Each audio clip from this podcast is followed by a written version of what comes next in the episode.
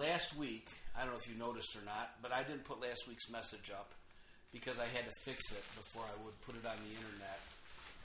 I made a mistake last week. I preached a great, as uh, my brother Steve said, two thirds of a message. Right, right up. The scriptures were great. The the interpretation was great. Right up to the point where I goofed it up. And the point where I goofed it up was the conclusions that I drew and the wisdom that I used to draw those conclusions. So I just want to say um, thank you to Steve. I don't know whether you wanted to be broadcast as the person that uh, called me out, but Steve, I'm proud of you for doing it. I'm glad that you've studied to get yourself to the place where you can have an opinion that is respected, that you know the word, that you have a, process of, forgive me for this word, but uh, exegeting the word of God so that when you come and you bring correction to somebody, that you can do it from a position of um, of soundness. I thank you also for the courage, and I thank you um, that you trust me, that you could come to me and uh, tell me something that wasn't all that pleasant to hear, but I really did need to hear you. Church, I want to tell you this is the reason why we have to have relationships. There are going to be times in all of our lives where we get something wrong, and if there's nobody in our life to tell us, then we're just going to continue in wrong when Steve called me, actually texted me, and then I called him, and he, he said to me, you know, his thoughts about the message and his thoughts about my conclusions.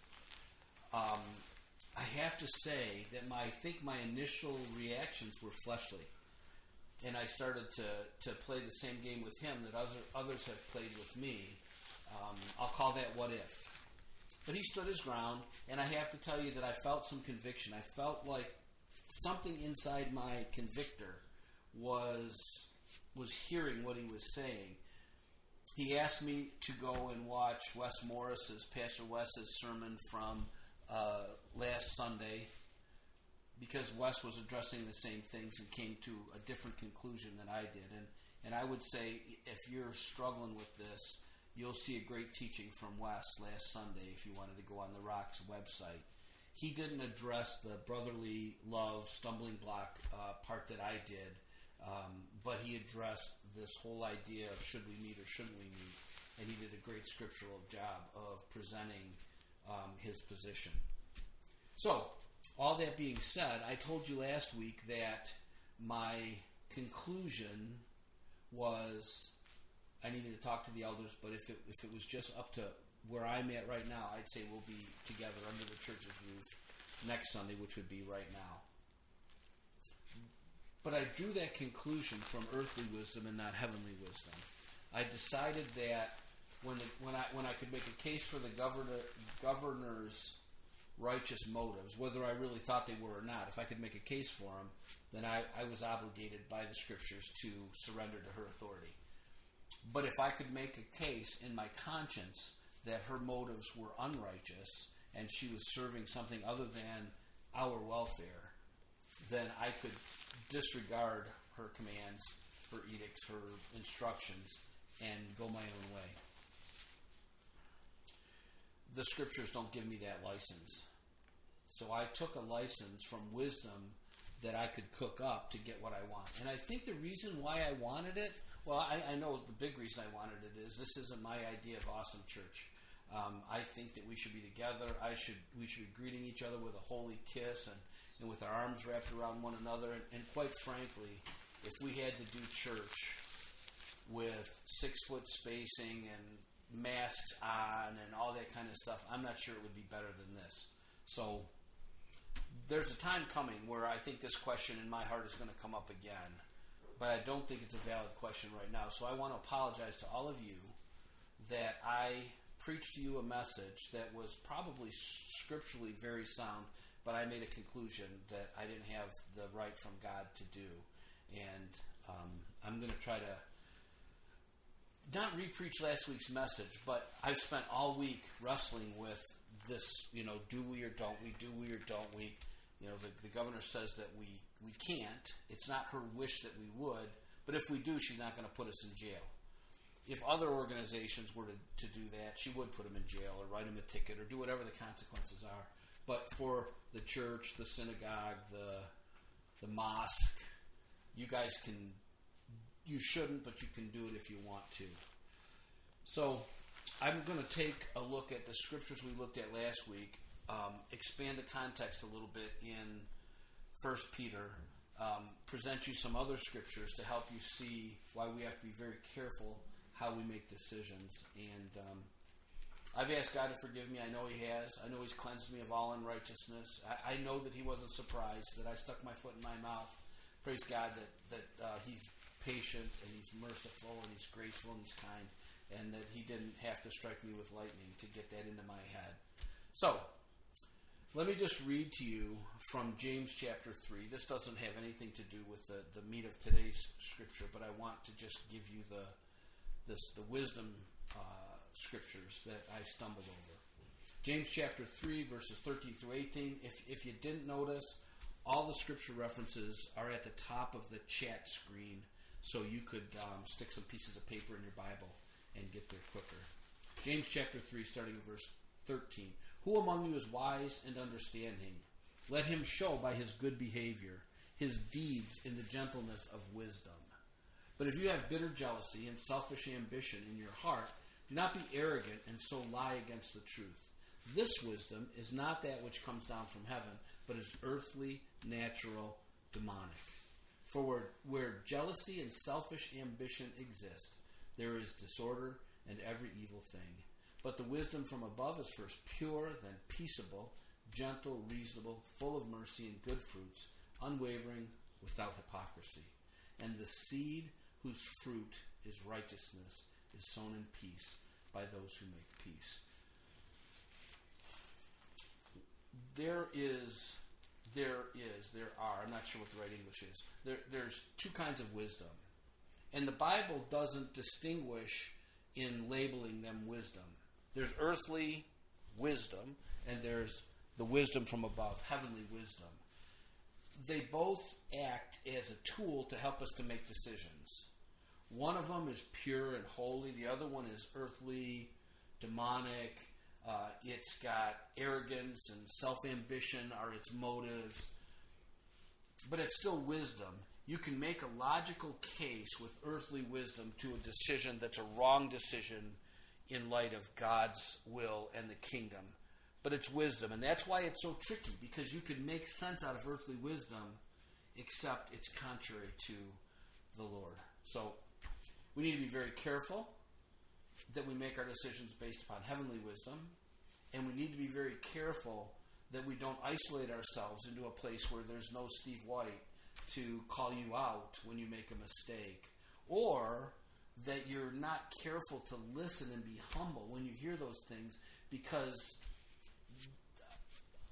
I am such a work in progress. I mean, I come I must be like the most insecure guy in the world. There's a million insecurities I never even knew I had until I became a pastor. And then it's like you're the king with no clothes or something. It's just amazing to me how that change in roles just exposed all my insecurities. And uh, one of those insecurities is that I, I want to be I want to be a good pastor. I want to be a guy who can teach wisdom. So, uh, and I want to be a guy who's right. so when somebody calls you up and they say, number one, you're wrong, and number two, I can prove it by a guy who's in your same spot and he did it right, that just that just jams me up in, in two places where I'm weak. But I praise God for doing it because I don't have a competition with Wes Morris. I don't have a competition with Jim Wiegand or Bill Bolin or you know any of those guys. I, I am absolutely complete in the Lord based upon His call on my life and how He plans to get it done. And I have to be content with that. And I'm telling you, I've come a long way, but there's still work to be done. So just the the, the word to everybody is this: be cautious, be transparent and be humble if somebody comes to you so that you can actually get yourself to a place of heavenly wisdom and not earthly wisdom. All right. Got that behind me. That's Liam saying good morning to everybody. He's getting ready to go out and have his breakfast someplace. Uh, let's talk a minute about our current situation. I, I, you know, I'm not the oldest person, but I'm pretty familiar with the, the history prior to my birth, and I think this is an unprecedented time in, in our lifetime. There's there have been other times where we've had to, you know, where mankind has had to deal with quarantines and, you know, all those kinds of things. But in my lifetime, it's unprecedented. And if somebody would have said to me, you know, four months ago, I don't know how long we've been doing this, five months ago, here's what's going to happen. Would you believe it or wouldn't you? I'd say no way. I mean, you're on drugs or something. There's no chance that we would do that. But here we are. We deal with restrictions. We deal with an economy that's experiencing the greatest unemployment, you know, the worst ever, I think. I can't imagine. This doesn't feel worse than the Great Depression, but really high unemployment. The last number I saw was almost 15%. I struggle in this difficult time with um, motives. I don't know who to believe. I don't know what facts are true and what facts aren't true. I know that there's a side that sees a conspiracy behind every tree and a side that says, no, no, people are really getting sick. As a matter of fact, I was on a, a Zoom call um, Thursday night, I think it was, with a bunch of pastors from the Assemblies of God. And and I'm getting to the place where I'm thinking, you know, I don't know anybody that's got COVID. Um, I don't know whether this thing is real. I don't know whether our responses makes any sense at all. But there's pastors in other parts of just Michigan, like in the Detroit area. One guy has had, I think he said he had either four or seven people from his congregation die from COVID. Another, I don't know, 20 or 30 or 40, some number like that that either are currently diagnosed or are recovering or, or have recovered from COVID, and that over 50% of his congregation that he leads have in some way in their like first person circle of relationships had somebody that's either been sick with it, diagnosed, died, um, in some way been touched by it, and that just blows my mind away that it's it really is a bad, bad, bad thing, and people really are dying, not a, just a government conspiracy to, to I don't know what. The point is, it's very confusing right now because we don't know what's going on because the people that we would like to trust are all saying different things. There's a lot of mistrust for our government.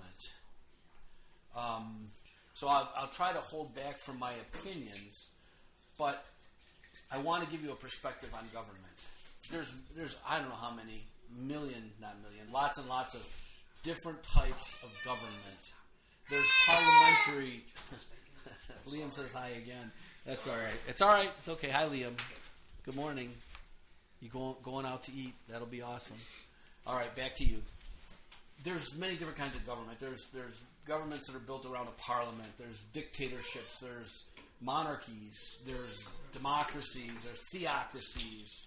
In the United States, we have what's called a democratic republic. We're not purely uh, democratic. That would be a nightmare because the 51% could could dictate anything to the 49%, and it could be crazy. So we have this constitution that truly governs our republic, and the authority, all the authority in our government lies within that constitution.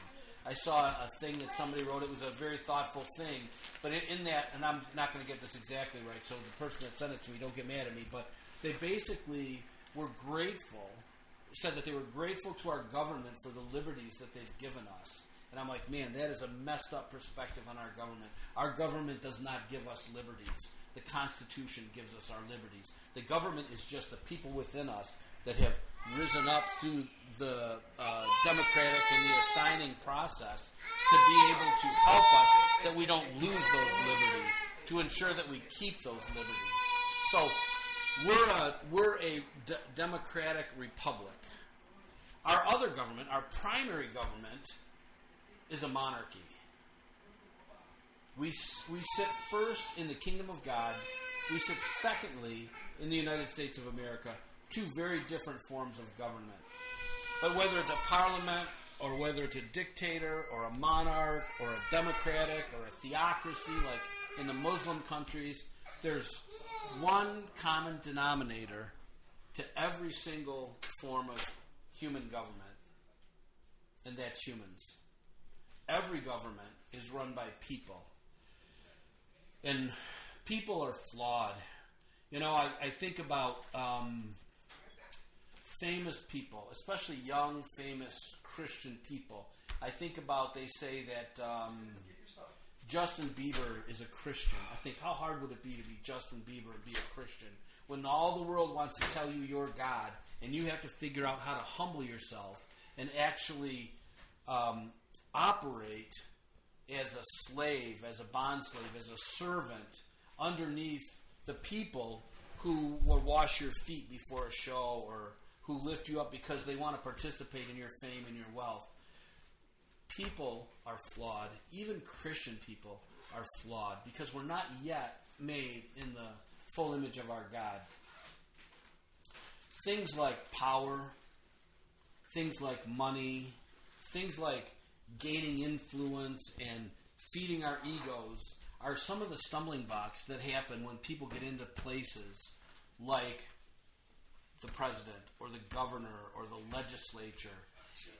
And because they, they, they want to gather, you know, in their flesh, uh, led by demonic wisdom, maybe, they want to gather all of these things into themselves. They become flawed as our leaders our first government, the kingdom of God, is a perfect government, but it's only perfect for the same reason that every other every other government is flawed. Because see, our king is perfect. So the kingdom of heaven, the king is righteous, the king is holy, the king is moral, the king is trustworthy, the king is faithful, the king is impartial. He's just. He would never do anything that wasn't just. He's infinitely wise, and he doesn't have a selfish bone in his body, in his spirit self. Therefore, that particular government is awesome, but it's only awesome because the person who's the leader is awesome. You could have a monarchy with a terrible king, and your life would be horrible but we have a perfect king.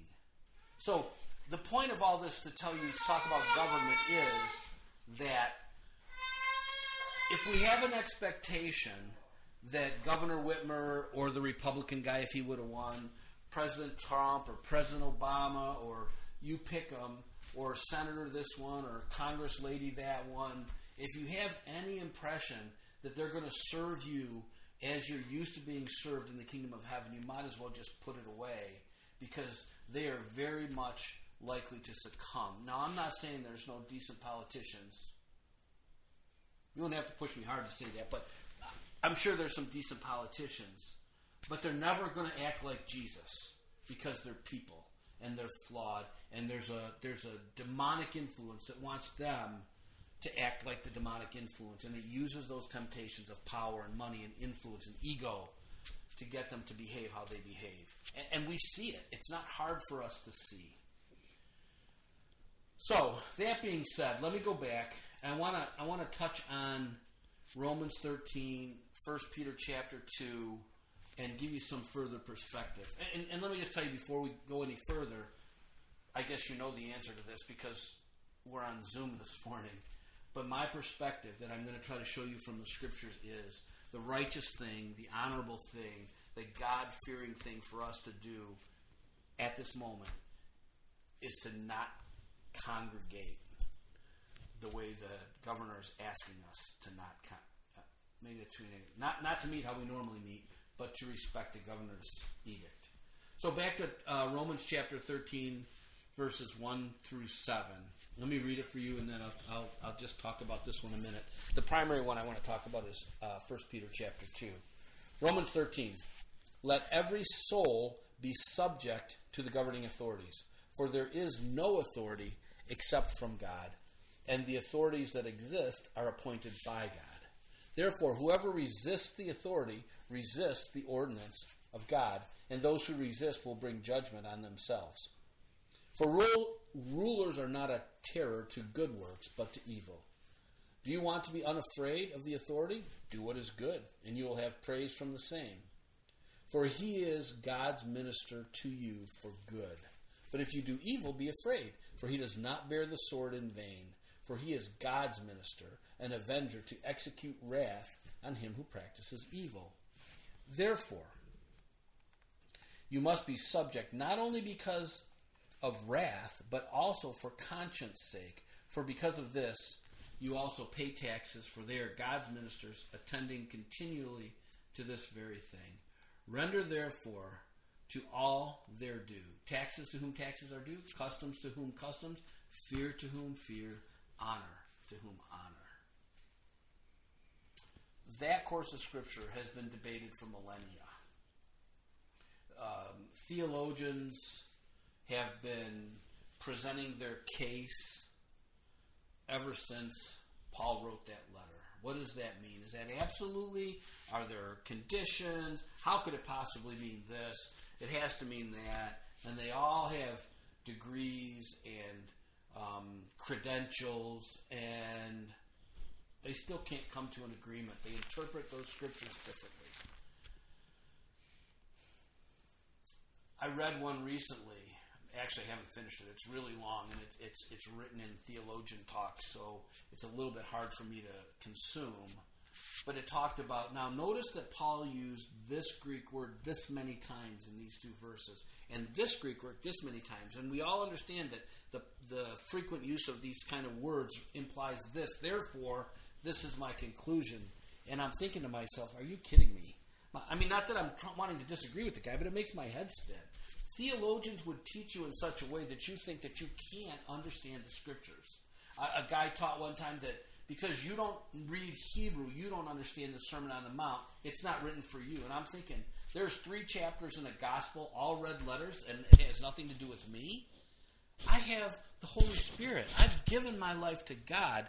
I should be able to interpret those scriptures and guide my life. How is the church in China when they're meeting underground?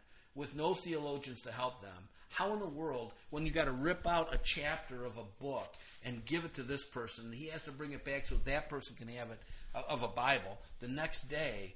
You don't think those people can't be led by God? They can't interpret those scriptures and rightly uh, behave their lives in a pleasing way to God? I think they can.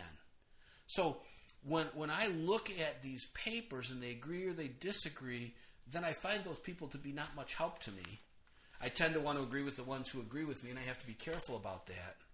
Bottom line is, I don't need a PhD to understand the scriptures. I need the Holy Spirit and the Word of God. So, the clear verse 1 and verse 2 of that passage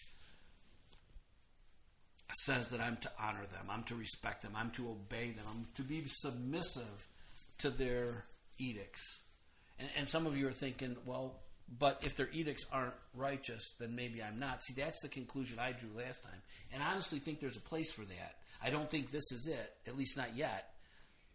But the, the scriptures themselves, if you got to get to the place, I think, where you're you're looking at every hyphen and, and how many times a certain Greek word is used, you're trying to figure out a way not to just listen to what they very clearly and explicitly say. So, I think that Romans chapter 13 clearly tells us that we're supposed to do what our government officials say. I don't know whether those specific names, like Whitmer or Trump, are in place because God put those individuals there, but I know God placed the authority, and we're to be subject to the authority and sometimes you get a decent one, and sometimes you get an indecent one, and sometimes you get one whose motives are, are generally generally pure, and sometimes you get one with such an agenda that it makes you want to throw up. But there's something that God's doing to bring about righteousness always, and He uses the the obedience of the church, of His Son, of the body of His Son, to bring about His ways. Let me give you a couple of examples, both from 1 Peter chapter 2 of what I think is going on in the scriptures to be going on with us. So 1 Peter chapter 2 starting in verse 13. Actually going to read right through verse I don't know, I can't see it in my notes, but it's it's broken up and it's the same course of scripture, so you won't have to flip much pages. Here's what God says through Peter the apostle, very similar to what we just heard God say through Paul the apostle. Submit yourselves for the Lord's sake to every human institution, whether to a king as the one in, in authority or to governors as sent by him for the punishment of evildoers and the praise of those who do right. For such is the will of God that by doing right you may silence the ignorance of foolish men. Let me stop you for a minute. The doing right that I believe he's talking about is submitting yourself for the Lord's sake to every human institution, whether to a king or to a governor as a delegated authority of that king. That by doing right in submission, you may silence the ignorance of foolish men. Act as free men and do not use your freedom as a covering for evil, but use it as bondslaves of God. Honor all people, love the brotherhood, fear God, do what he says, fear God, honor the king. So we submit ourselves for the Lord's sake, uh, because of him, because of our confession to his lordship, because that whether we can sort it out in our in our human minds or not, we recognize that He's going to have the right way. So we submit ourselves for His sake in fear and honor of Him. Every human institution, the king or the governor. It says also that it's the will of God by doing right, submitting. So there are foolish men that will stir up things because we don't submit. And you see that now you, you see it like somebody somebody got chewed out in a store for you know you got too close to me or, or you're not wearing a mask and so we say man but i have a right and you know i live in a different kingdom and all that kind of stuff but all that does is bring about that mess it doesn't silence it god says here's how you silence it you do what they tell you to do and i don't know how that all works but i trust god use our freedom as bond slaves to God. Fear God, honor the king. Well, what if I don't like the king? Honor the king. Honor the king. Honor the governor. Honor the mayor. Honor the president. Honor the legislature. Don't don't talk about them in ways that are dishonoring, especially publicly. Honor the king. Peter continues in verse 18. He's given us another perspective. So he talked specifically about us in the government now he's going to speak to people who are slaves, which is us. We're slaves, but that not in this particular context. But but he's continuing to make a point here. Servants, be submissive to your masters with all respect, not only to those who are good and gentle, but also to those who are unreasonable. Other translations say to those who are harsh, cruel, or unjust. So he's saying to us, listen, you might have this master, whether it be the governor, whether it be the president, the legislature, or the master you you're, you're in bondage to, you know, as a person individually, and you might be lucky and have a good one. Submit to them, but you might have a rotten one who would who would rule over you in an unreasonable, harsh, cruel, or unjust manner. He's not giving us the license to not be submissive, even when justice isn't part of that reign. For what credit is there if, when you sin and are har- harshly treated, you endure it with patience? So you recognize, all right, I did wrong.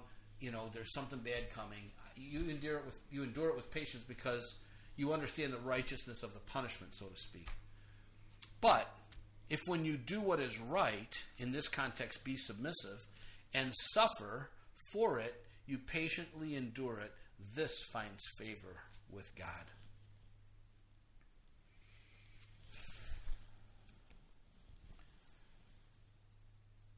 you may be a conspiracy theorist.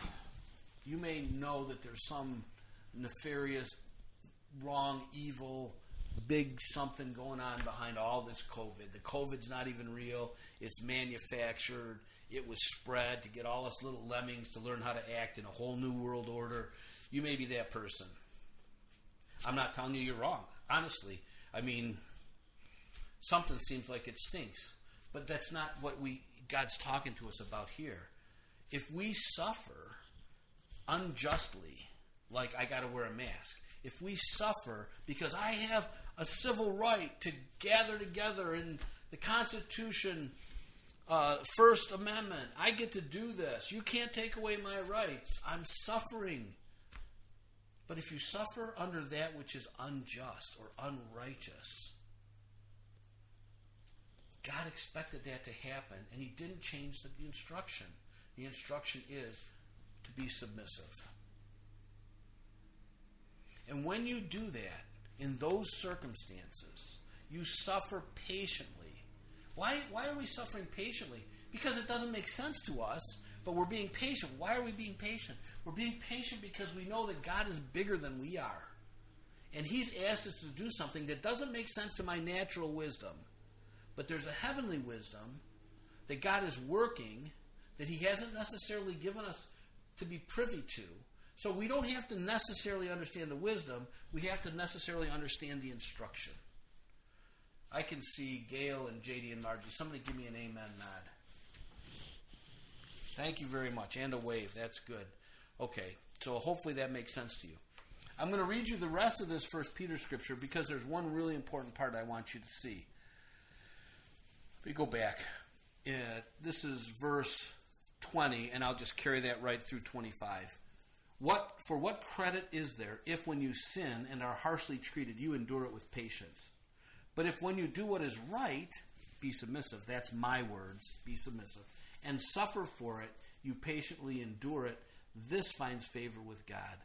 For you have been called for this purpose, since Christ also suffered for you, leaving you an example, or excuse me, leaving you an example for you to follow in his steps, who committed no sin nor was any deceit found in his mouth.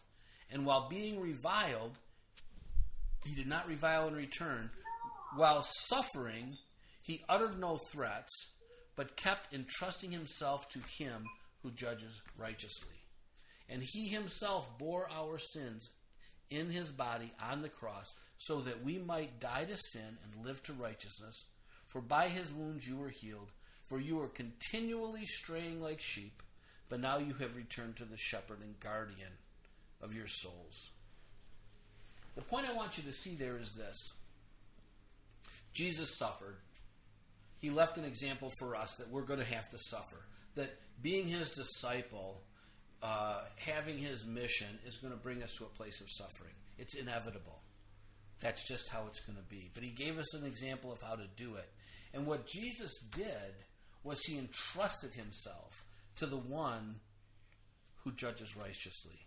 See, Jesus was being accused of all kinds of things, but he didn't utter a word in his own defense. We're being told you can't have your civil rights anymore. And we don't understand why, and we don't trust the people that are doing that. So either we can be like Jesus and honor God by doing what he's asking us to do and trusting him that no matter what the outcome is, he's bringing about his outcome, or we can trust ourselves and we can say, God, you must not have been ready for this one. And I'm going to have to step outside of your instruction. I'm going to have to step outside of your will, and I'm going to help you with this because I have a way that's better than your way. That's really the decision that we're having to make. We have to be so careful that the wisdom that we're applying to this is heavenly wisdom, not earthly, natural, makes sense to me wisdom, versus trust in the Lord with all your heart wisdom. And it's tough. Let me go on. I'm going to give you two quick uh, courses of scripture to try to make a point with you. 1 Corinthians chapter 1 verses 26 through 29. For consider your calling, brethren, that there were not many wise according to the flesh, not many mighty, not many noble. But God has chosen, chosen the foolish things of the world to shame the wise, and God has chosen the weak things of the world to shame the things which are strong. And the base things of the world and, dis- and the despised God has chosen. The things are not, excuse me, and the despised God has chosen, the things that are not, so that he may nullify the things that are, so that no man may boast before God. It's interesting, this course of Scripture, and you can miss it if you just read to the, the part that's typically talked about. But think about the beginning. Consider your calling. What, what's your calling? Your calling isn't to be a pastor, well, it might be, or a worship leader, or a missionary, or an evangelist. Your calling here is, is your calling by the gospel. You have been called. You're elect in Christ. You responded to that calling. Therefore, now he can call you brethren. He says, but notice this there were not many wise according to the flesh, not many mighty, not many noble. So there's this whole group of pity, people, right? Many are called, few are chosen. Why aren't they chosen? Because they don't choose.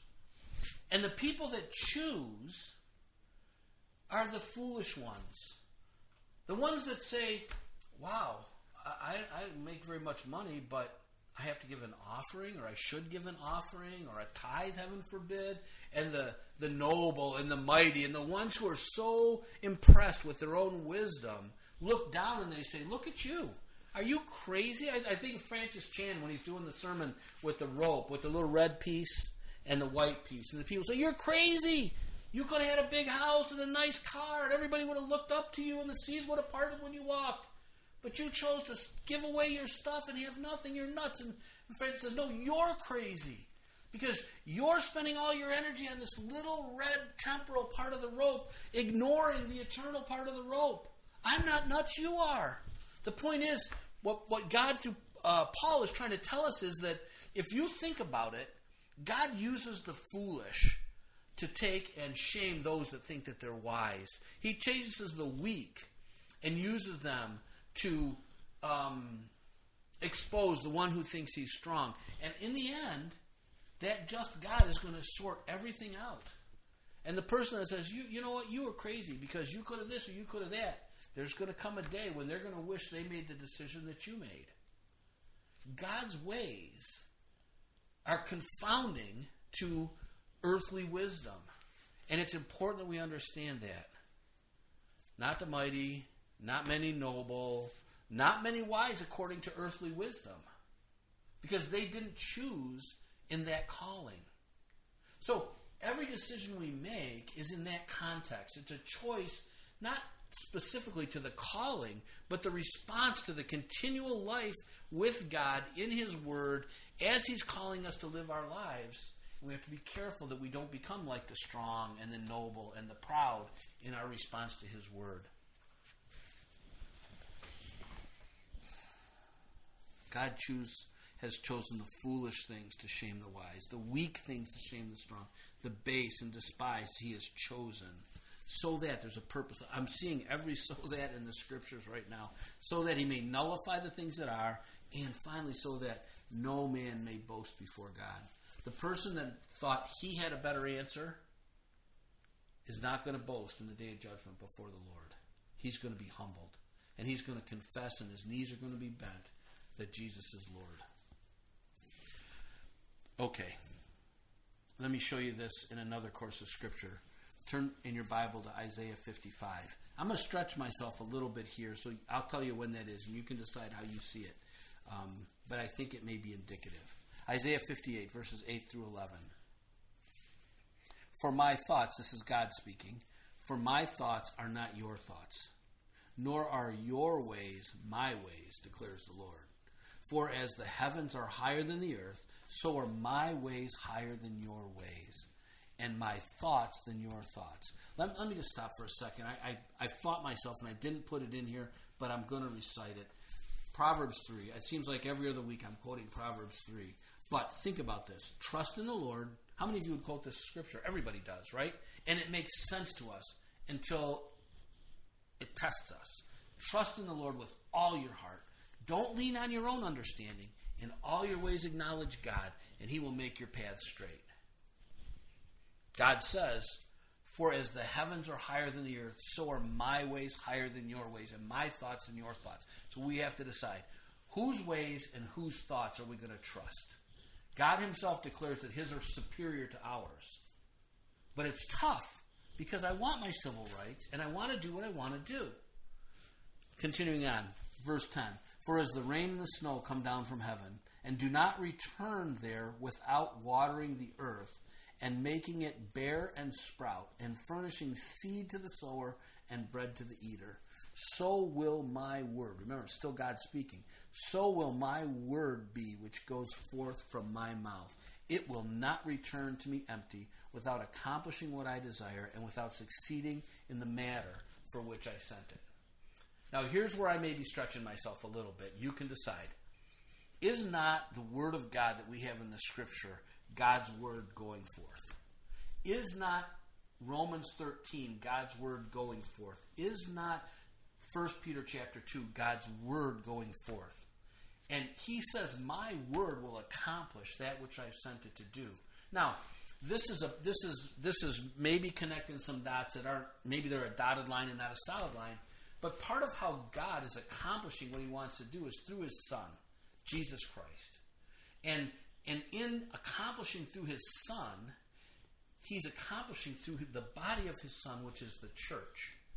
And if we will acknowledge him, not only will he make our path straight, we'll see that in a second, but he might make the ones who would have our path not to be straight also come into alignment with his saving grace.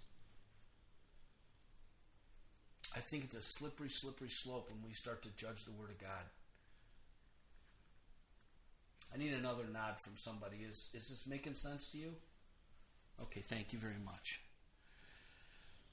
So here's what I did to Steve, and here's what people do to me when, when I get the opportunity to have this conversation. But what if? But what if my king is Adolf Hitler? What about that? And you can what if this conversation un, until I drop dead, and you can just win by wearing me out because I cannot answer almost any what ifs, let alone all the what ifs. But don't you think that the Lord knows about all the what ifs? I can't explain to you. Did God put Adolf Hitler in charge of Germany? Did God anoint him to do the things that he did? I don't know. I can't imagine. I can't imagine how to reconcile Adolf Hitler with these scriptures. Should I have blind submission? If Governor Whitmer says, you know, do this, do, do I have to do it because those scriptures don't give me any leeway? I think the answer is no.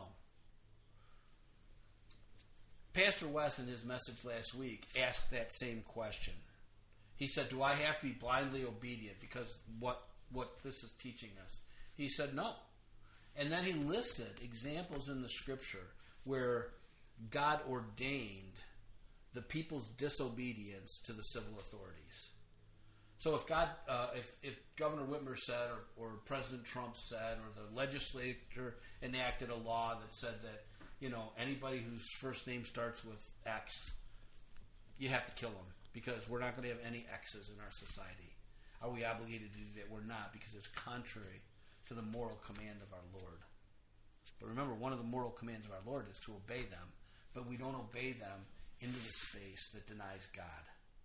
So he gave us examples that would tell us that nope, they can't be absolute because we can see from the scripture that they weren't absolutely followed and God approved. But he says, this isn't that. We are not at that point right now because you can look and you can see where Governor Whitmer and President Trump and all the other governors and whatever, whether their motivations are good or bad, you can make sense out of what they're telling us to do. That if their if their motives were absolutely pure, these are some of the things that we would do so that people could could live and they wouldn't get sick and die, and we wouldn't overwhelm the health system. Again, I'm not trying to say their motives are good, bad, or otherwise. I don't know. But if they get to the place where they're asking us to deny God, then we're going to have a hard decision to make. If it's if it's 18 months from now and they're saying, "Hey, listen, just you got to be careful. No, still no church. You guys are doing great with Zoom." At some point between now and then, we're going to have to make a decision and try to figure out what would God have us to do because this doesn't feel like that. And I don't really look forward to that time. I, I can't. I hope that they just say, "Hey, we're turning on the United States of America," and it just stays how it was. But we'll have to prayerfully consider what to do when that time comes. My point is, now isn't that time. We dishonor God when we disobey Him because you can make a good case that what they're doing makes sense. We haven't crossed the line where they're asking us to deny God. So then, what do we do? It's funny, if it wasn't for all this, we'd have been past these scriptures in 1 Timothy. Turn to 1 Timothy chapter 2, starting in verse 1. First of all, then, I urge God, speaking to Paul, through Paul, to Timothy, and to all of us. First of all, then, I urge that entreaties and prayers and petitions and thanksgiving be made on behalf of all men. And then he gives us some specifics for kings and all who are in authority. And then he gives us a so that we may lead a tranquil and quiet life in all godliness and dignity. This is good and acceptable in the sight of God our Savior, who desires all men to be saved and come to the knowledge of the truth. Skip now to verse 8. Therefore, I want the men, I think we can extrapolate the ladies, in every place to pray, lifting up holy hands without wrath and dissension. So, Timothy is being taught by Paul, who's being taught by God, to tell the people in the church at Ephesus, that's us, that we should be praying to God for all people. And then he highlights a certain subset of the people kings and all who are in authority. And then he gives us a reason why he highlighted that one so that we may lead a tranquil and quiet life in all godliness and dignity. That sounds a lot like trust in the Lord with all your heart. Do not lean on your own understanding. In all your ways, acknowledge Him, and He will make your path straight. And one of the ways that we would acknowledge Him, we would lift up to Him kings and all who are in authority in the context of he desires all men to be saved and to come to the knowledge of the truth, such that we might lead a tranquil and quiet life in all godliness and dignity. Now, I have to confess to you that I have failed in that regard. I've had animus in my heart, I've had anger and bitterness in my heart towards the people that he's asking me to pray for and I've confessed it to him, and now I've confessed it to you. I have to also confess the sin of omission. I haven't actually done those things with any vigor as I can see in the scriptures I should have done. My guess is you might, some of you have the same problem I do. What I'm saying is, God's ways are higher than our ways. God is interested that Gretchen Whitmer would spend eternity in his heaven, not in hell. He's interested that every one of those governors would come to repentance and the knowledge of the truth, that would be saved. They'd come to know God in a saving way. And he seems to be telling us that the way that's going to happen is when we humble ourselves against our anger, against our bitterness, against our I didn't vote for you. And we get down on our knees and humble ourselves before God and cry out for their salvation. I can't imagine he won't hear our prayers. Now, they may still choose to reject him and they may still operate as people with selfish agendas, but we won't have to sit before God in our judgment day and give an account for why we didn't do what He asked us to do, why we didn't operate in love. Remember the scripture? Maybe I read it today. I don't think so. But when you love the person that loves you, God says there's no credit for that. That's easy. Of course, you love the person that loves you. When you love the person who doesn't love you, that's when you start storing up some treasure in heaven. So, what do we do? First, we be subject to their edicts. Second thing we do is we pray.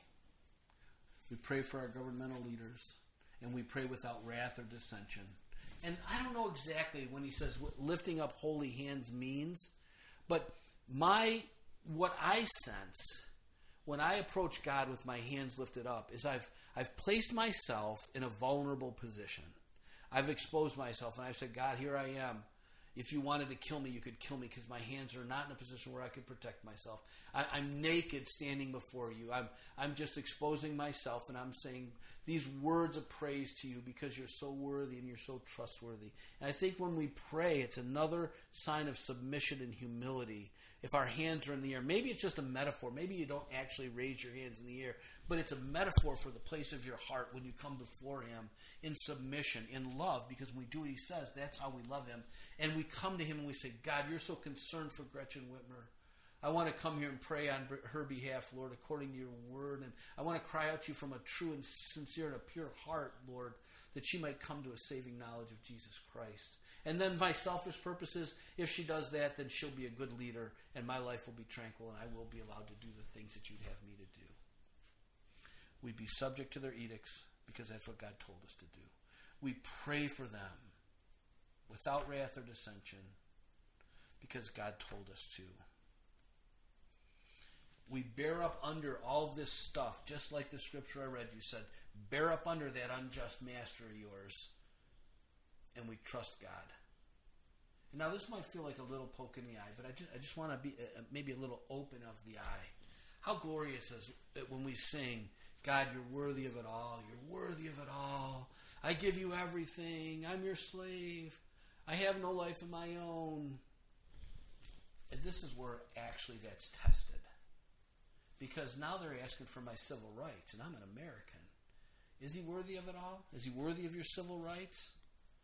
Is he worthy of your your right to congregate and your right to this and your right to that? Is he worthy of it? I know you know the answer. I know the answer. I stumble just as much as anybody. Praise God for grace and forgiveness and repentance and all those kinds of things. His word supersedes our American Constitution. And if we honor him, I think that that American Constitution will probably be honored by those people that we're crying out to him for. But we got to decide. Churches are meeting today. Those pastors see things different. They think we've crossed the line. I don't think we've crossed the line. I honor them. I, I, it's such a hard thing. I'm not trying to paint anybody in a bad light. But my conviction from these scriptures and my prayer is that we're doing the right thing, even though it doesn't feel just and it involves suffering. I was going to ask for people to do this, but I think it'll be easier if I do it. And then when I'm done, there's there's a couple more worship songs where we can we can we can worship and we can we can use those songs to help us. I want to pray for our leaders. Father God, I come to you. I, I, think it's probably metaphorically, but I'm going to raise my hands because that's what the word said, just, just for this moment. And I reach up to you in humility for my governor, our governor, Whitmer. And I pray for her soul, Lord. I pray that eternally, that all of this COVID and and and meeting and social distancing and all that's going to mean nothing for all of eternity, it's going to mean nothing, Lord. So I pray to you, without regard to any of this, for Governor Whitmer's soul, Lord.